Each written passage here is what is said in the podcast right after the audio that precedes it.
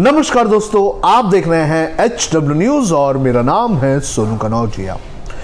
उन्नीस सौ चौरासी में कांग्रेस सबसे बड़ी पार्टी थी। उसके पास 400 सीटें थी, लेकिन उसके तुरंत पाँच साल बाद कांग्रेस की करारी हार हुई। इसके बाद इंदिरा गांधी भी एक दमदार नेता थी, लेकिन उन्हें भी हार का स्वाद चखना पड़ा। इसी प्रकार बीजेपी भी कोई ऐसी पार्टी नहीं है कि जिसे हराया ना जा सके। ये बयान दिया गया है पश्चिम बंगाल की मुख्यमंत्री ममता बनर्जी की तरफ़ से। और ममता बनर्जी ने इस बयान के साथ ये कहा है कि 2024 में होने वाले लोकसभा चुनाव में वो बीजेपी को हराएँगी और बीजेपी को हराना ये उनकी आखिरी लड़ाई होगी।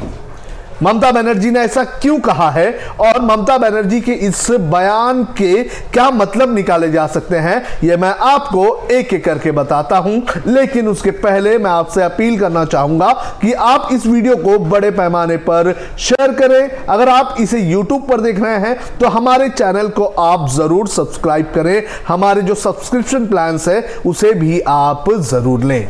पश्चिम बंगाल की मुख्यमंत्री ममता बनर्जी ने पिछले विधानसभा चुनाव में अमित शाह और मोदी की जोड़ी को एक बड़ी हार दी थी। इसके बाद से ही लगातार यह कहा जा रहा था कि ममता बनर्जी अब अपनी दावेदारी जो है वो लगातार पेश कर रही है 2024 के लोकसभा चुनाव के लिए। ममता बनर्जी के जिस तरह से तेवर पिछले कुछ वक्त में हमें देखने मिले हैं, उससे कहीं ना कहीं ये तो ज़ाहिर तौर पर दिखाई देता है कि ममता बनर्जी खुद को 2024 में विपक्ष की तरफ़ से पीएम कैंडिडेट बनाना चाहती है। और अब ममता बनर्जी ने जो बयान दिया है, वो भी इसी और इशारा कर रहा है। मेरे पास आज तक की एक रिपोर्ट है, और आज तक की इस रिपोर्ट में यह बताया गया है कि ममता बनर्जी ने क्या बयान दिया है कल? इस रिपोर्ट में कहा गया है कि ममता बनर्जी ने कहा कि बीजेपी को 2024 के लोकसभा चुनाव में हराना है। केंद्र में बीजेपी को सत्ता से बाहर करने के लिए दिल्ली की लड़ाई मेरी आखिरी होगी। मैं बीजेपी को सत्ता से बेदखल करने का वादा करती हूँ। इसके आगे उन्होंने कहा कि बीजेपी को किसी भी कीमत पर हराना है। पश्चिम बंगाल को बचाना हमारी पहली लड़ाई है। मैं वादा करती हूँ कि हम 2024 में केंद्र में बीजेपी को सत्ता से हटा देंगे। अगर आप हमें डराने की कोशिश करेंगे तो हम जवाब देंगे। ममता बनर्जी ने आगे राजीव गांधी की हार का ज़िक्र करते हुए कहा कि उन्नीस सौ चौरासी में कांग्रेस के पास 400 से अधिक सीटें थी। इसके बावजूद पाँच साल बाद राजीव गांधी को हार मिली। इसके अलावा उन्होंने ये भी कहा कि इंदिरा गांधी एक दिग्गज नेता थी, लेकिन उन्हें भी हार का सामना करना पड़ा।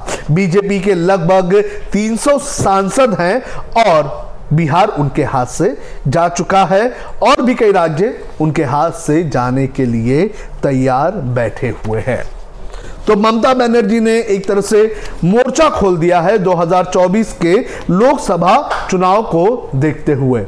ममता बनर्जी इस वक्त केंद्र की राजनीति में सबसे ज़्यादा इन्वॉल्व होती हुई नज़र आ रही हैं और ममता बनर्जी का ये बयान सीधे सीधे बीजेपी को चुनौती है। ये चुनौती दो तरह से है। एक तरह से तो ये चुनाव को लेकर चुनौती है और दूसरी तरह से अगर देख लिया जाए तो ये चुनौती जो संवैधानिक संस्थाएँ हैं, उनके इस्तेमाल को लेकर है।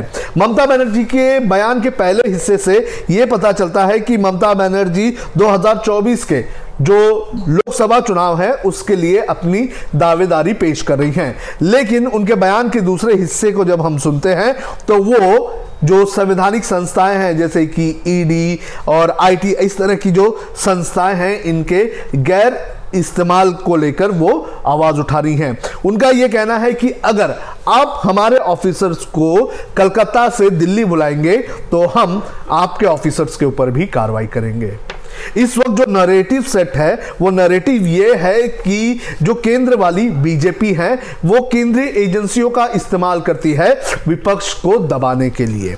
और इसी कड़ी में ममता बनर्जी का ये बयान आया है और ममता बनर्जी के इस बयान का दूसरा हिस्सा जो है, वो इस और इशारा करता है कि अगर जो केंद्रीय एजेंसी है, उनका इस्तेमाल उनके नेताओं को, कार्यकर्ताओं को डराने के लिए किया गया तो केंद्र के जो अधिकारी जो इस वक्त पश्चिम बंगाल में हैं तो उनके खिलाफ भी मामला दर्ज किया जाएगा।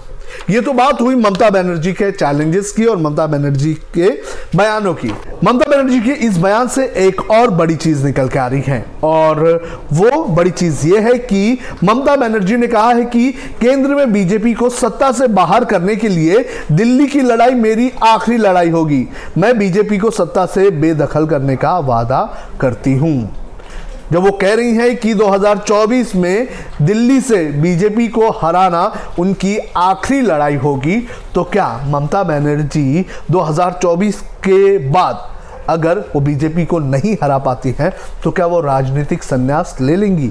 ये सवाल भी इस बयान से उठता हुआ नज़र आ रहा है। ये जो रिपोर्ट की कॉपी मेरे हाथ में है, इसमें उन्होंने पश्चिम बंगाल के बीजेपी के प्रवक्ता शमीक भट्टाचार्य का बयान भी उन्होंने रिपोर्ट किया है।